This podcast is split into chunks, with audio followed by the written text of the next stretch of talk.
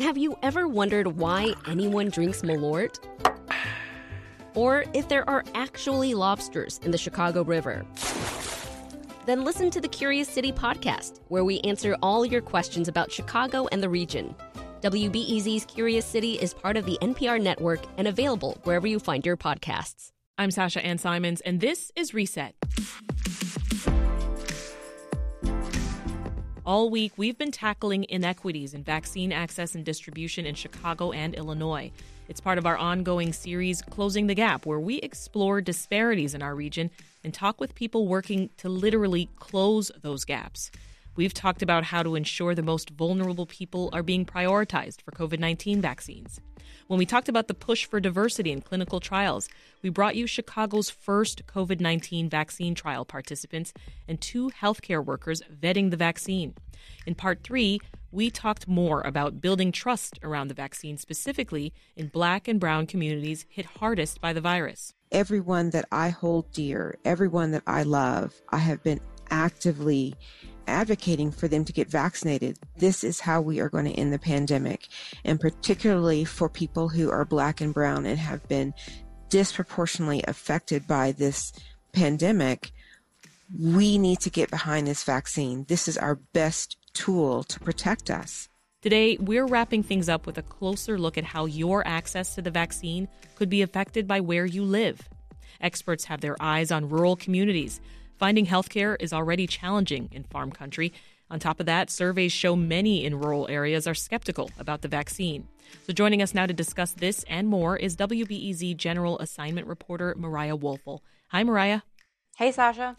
First, rural areas felt the impact of the COVID 19 pandemic much later than other areas, particularly during the fall surge. So, lay out some of the unique challenges that rural areas face in responding to the pandemic.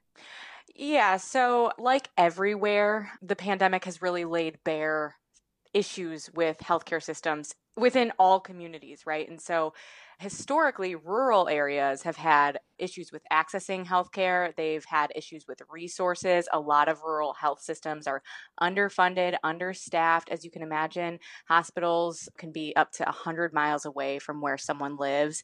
I spoke to one doctor who he works at a critical care hospital, which is, you know, critical care hospitals are meant to provide access in remote areas in rural America where healthcare is harder to find. And he said he has 20 beds he has no intensive care unit beds, which are crucial when treating, you know, the coronavirus. And the nearest hospital that does have ICU beds and ventilators and all of these higher tech equipment that you need to treat the pandemic is an hour away. In terms of the vaccine, you know, when we see the Pfizer vaccine distribution, we've heard about these cold storage facilities that you need in order to store the Pfizer vaccine. Those are far and few between in rural areas. And then, you know, vaccine hesitancy rates, they're they're higher in rural areas and that's been a challenge throughout the entire pandemic. Yeah, as we mentioned earlier, Mariah, national surveys are showing vaccine hesitancy is a big hurdle for rural areas. Can you unpack that a bit more for us? So, the main survey I've looked at is from the Kaiser Family Foundation. They do surveys every month on attitudes towards vaccine and they break it down by demographics and identifiers. Some of the highest hesitancy rates are among Republicans, they're among rural residents, so there's a lot of overlap there, as you can imagine, and then among Black Americans. But as you can also probably imagine, they're hesitant for very different reasons. Rural residents tend to be hesitant about taking a vaccine because they don't think the virus is as serious as it's made out to be by the quote unquote media. Whereas Black Americans, they're most worried about possible side effects.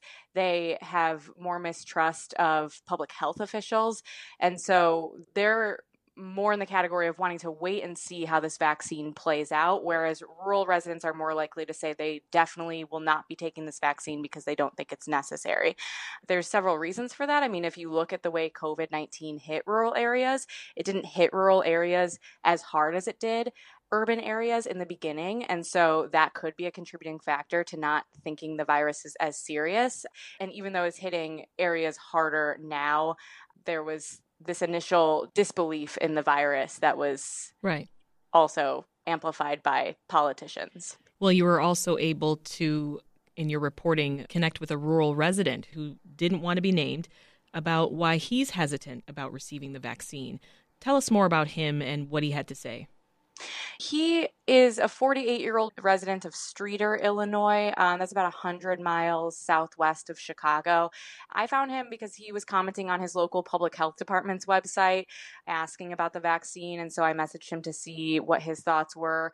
And he doesn't think a vaccine is necessary. I don't feel this virus warrants a rushed vaccine.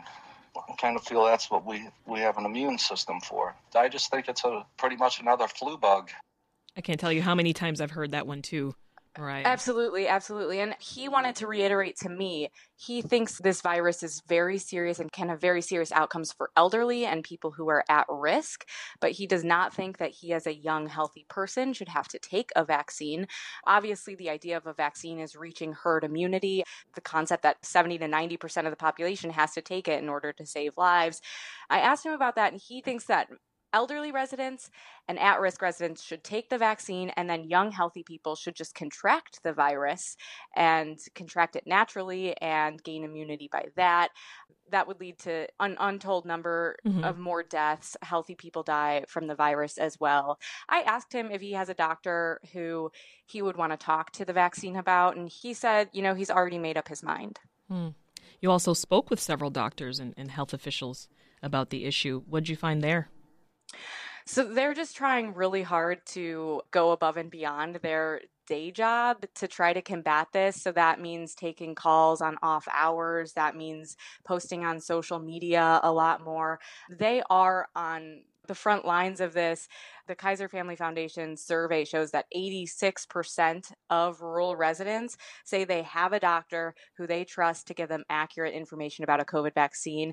Those rates just plummet when you ask them if they trust state officials or county health departments as much. Those are like in the 50s. So they are on the front lines, but they're up against a lot. I spoke to Dr. Joey Jackson. He's a rural clinic doctor in Eldorado, which is about 4,000 people. It's southern Illinois, 30 minutes away from Kentucky. And he kind of paints a picture of what he's contending with. We're, we're Bible Belt down here. And there have been some ministers who have been preaching from the pulpit just an anti-science rhetoric, you know, much like a political figure, you know, that they've got people who trust them to be saying the right thing. You know, that's been pretty dark at times because it's like, well, who, who am I trying to say? I'm trying to say people who, who, who think I'm a fraud, you know, and, and that's, that's been tough. Wow. He says, Who am I trying to save? I'm trying to save people who think I'm a fraud, and that's been pretty tough. And so the emotional toll of dealing with skeptics in day in and day out has been really hard for him. You know, he also talks about wanting to step up to the plate, and that's essentially what doctors are doing people I've spoken to have said they've never seen doctors have to be as outspoken as they have during this pandemic. You know, they're taking on this education, this public relations role. They're now the models for people getting a vaccine. And so they really are, you mm-hmm. know, just dealing with a ton. That's WBEZ General Assignment Reporter Mariah Woelfel. Mariah, thanks for your time today. Thanks, Sasha.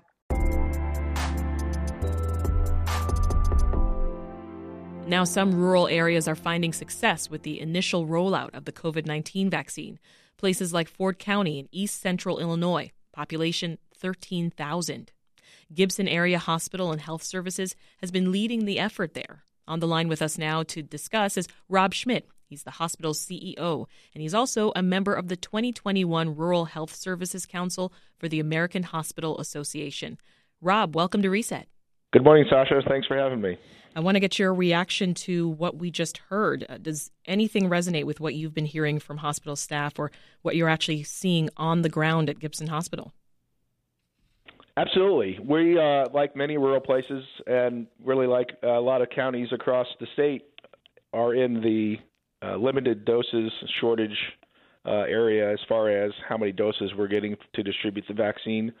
We also have our fair share of, of skeptics in our communities uh, for multiple reasons. But what we're finding is right now, the groups that are eligible 1A, 1B, and 1C are all very interested in getting the vaccine. So, school teachers, essential workers, uh, 65 and older are all clamoring for the vaccine and asking me and many of our staff, you know, when can I get it? When is my turn? How do I get in line? And our response is simply, we'll get it as fast as we can it's limited on how many doses we get distributed through Ford County, through the state, et cetera. So Um, we have people who are wanting it, who are ready to get it. Yeah. We're ready uh, from a resources standpoint to put it in people's arms, but it's just getting the numbers out. Well, Ford County was one of the first 50 counties in Illinois to receive vaccine doses. That's because the county had one of the highest death rates per capita in the state.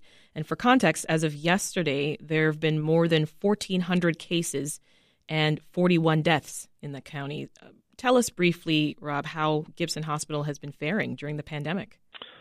Well, as your uh, reporters pointed out in the beginning, we did not see a lot of COVID here. Uh, in fact, we only had one patient in the first go round, if you will. Uh, we did have a couple of outbreaks from a few community events that didn't social distance or wear masks, and so then our community kind of freaked out a little bit. So we actually held a free drive-through uh, testing clinic in the summer that was uh, well attended, and, and we were doing about a thousand tests a week uh, from people from as far as 100 miles away uh, driving down here to get a free test. Mm-hmm. And then in the fall, like everyone else, is when we got more COVID hit. We actually had to set up a COVID wing in our hospital. Uh, we had as many as uh, eight patients at one time in our COVID wing. And after the uh, two holidays, Thanksgiving and Christmas, now that has started to subside again, we've actually taken our COVID wing back down and we're getting back down to more normal levels of COVID as the entire state rates come down. Our rates are also down. Um, just in the hospital, our, our positivity rate is under 4%. percent mm-hmm. And in our physician clinics in the county, our positivity rate is down below 10%. Do you believe that that early period where you had so few doses that that helped sort of maybe give you a head start to prepare for this? What was to come? Yeah, the first the first round. So uh, everybody reacted, and and the supply chain tightened up severely, and so we were working on how do we get around the supply chain and make sure we have the resources to take care of our patients, both in our physician offices and at the hospital.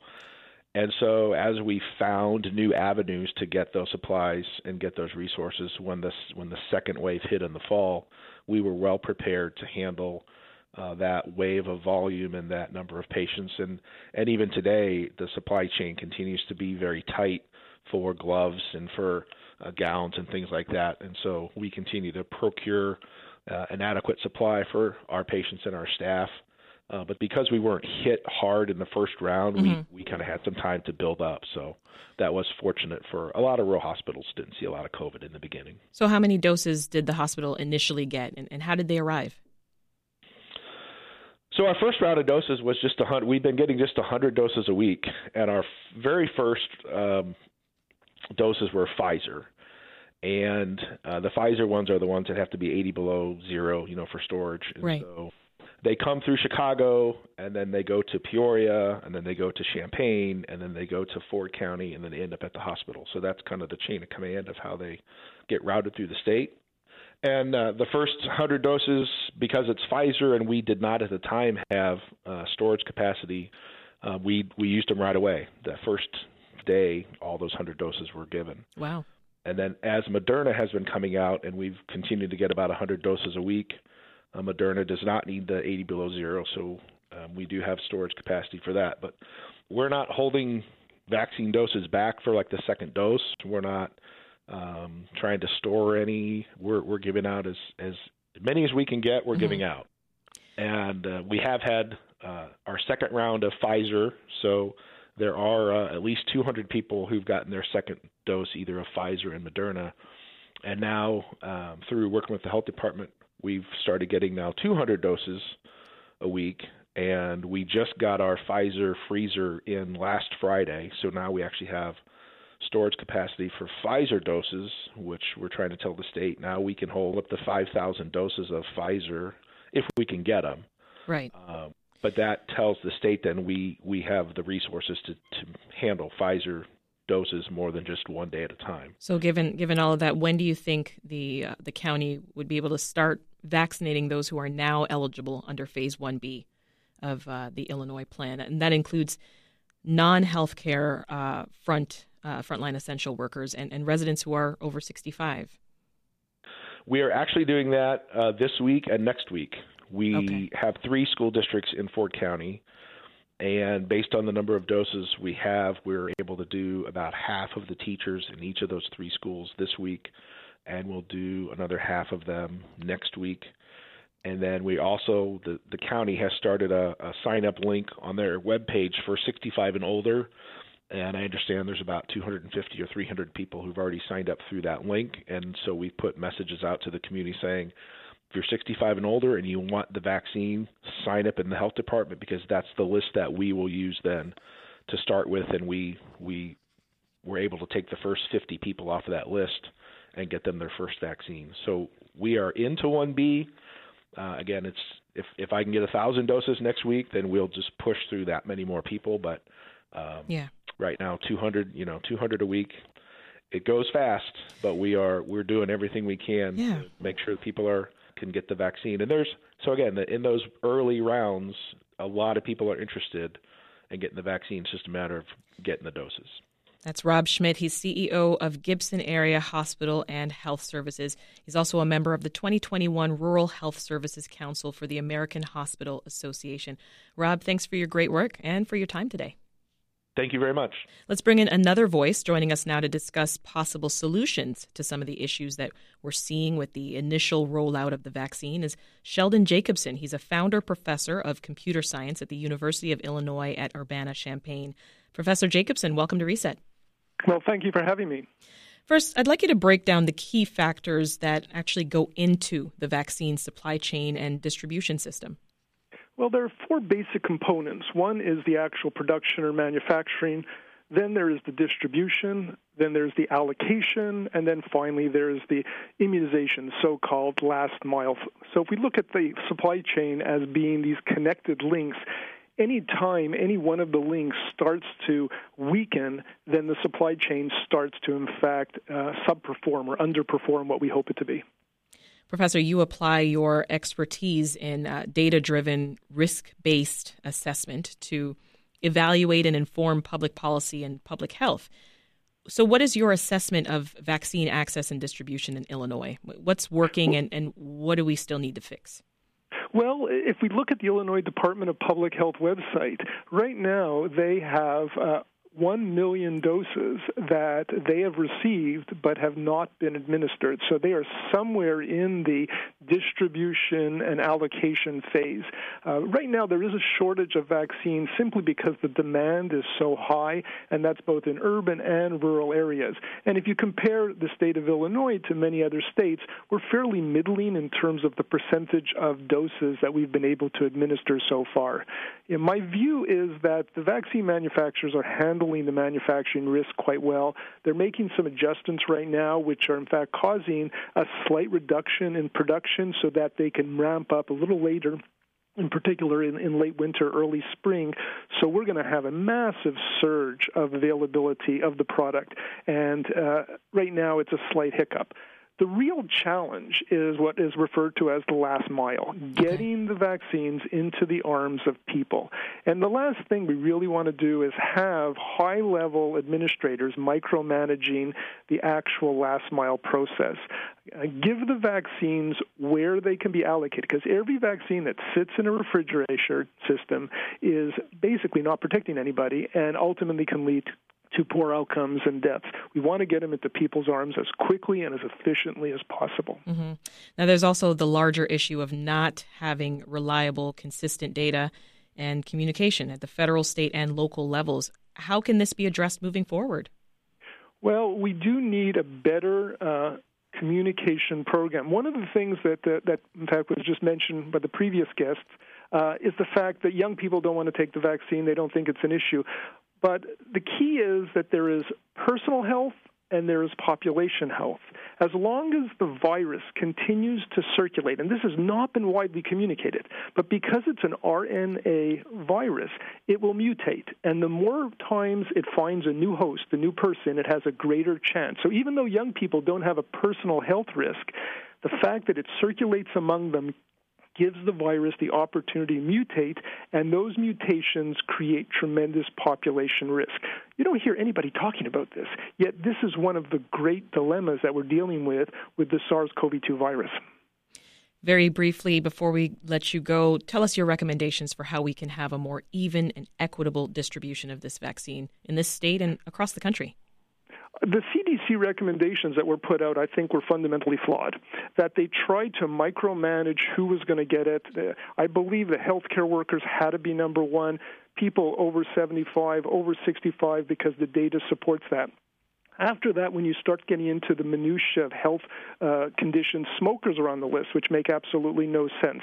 Uh, I believe that if you simply based it on age, it's easier to verify, and the data supports that. And if we did that, we can have a more equitable and a more efficient process of allocating the vaccines. That's Professor Sheldon Jacobson with the University of Illinois at Urbana Champaign. Professor Jacobson, thanks for your time. Thank you very much. Well, that wraps up the latest installment of our Closing the Gap series on vaccine access and distribution. But we're going to keep on it and continue to answer your questions about the vaccine and COVID 19. Hi, my name is Reba.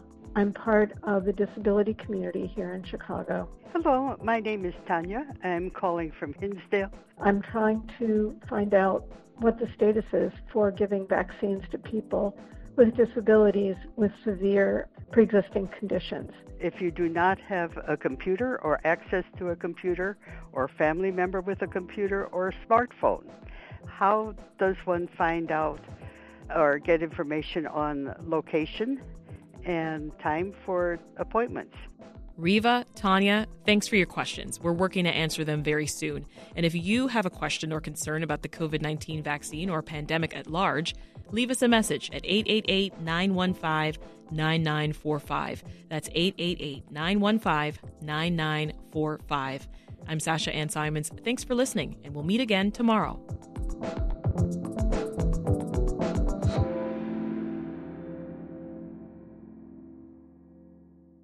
Do you need a break from the news? Well, my friend, Nerdette Podcast is here for you. Our show is all about delight. We laugh about what's happening in pop culture and feature thoughtful interviews with fascinating people. We even have a monthly book club that you can participate in. I could just go on and on about it. I loved this book. It was an experience, I'll tell you that. I discovered authors I had never heard of, and I'm really happy that I did. Come hang out with us. Listen to Nerdette wherever you get your podcasts.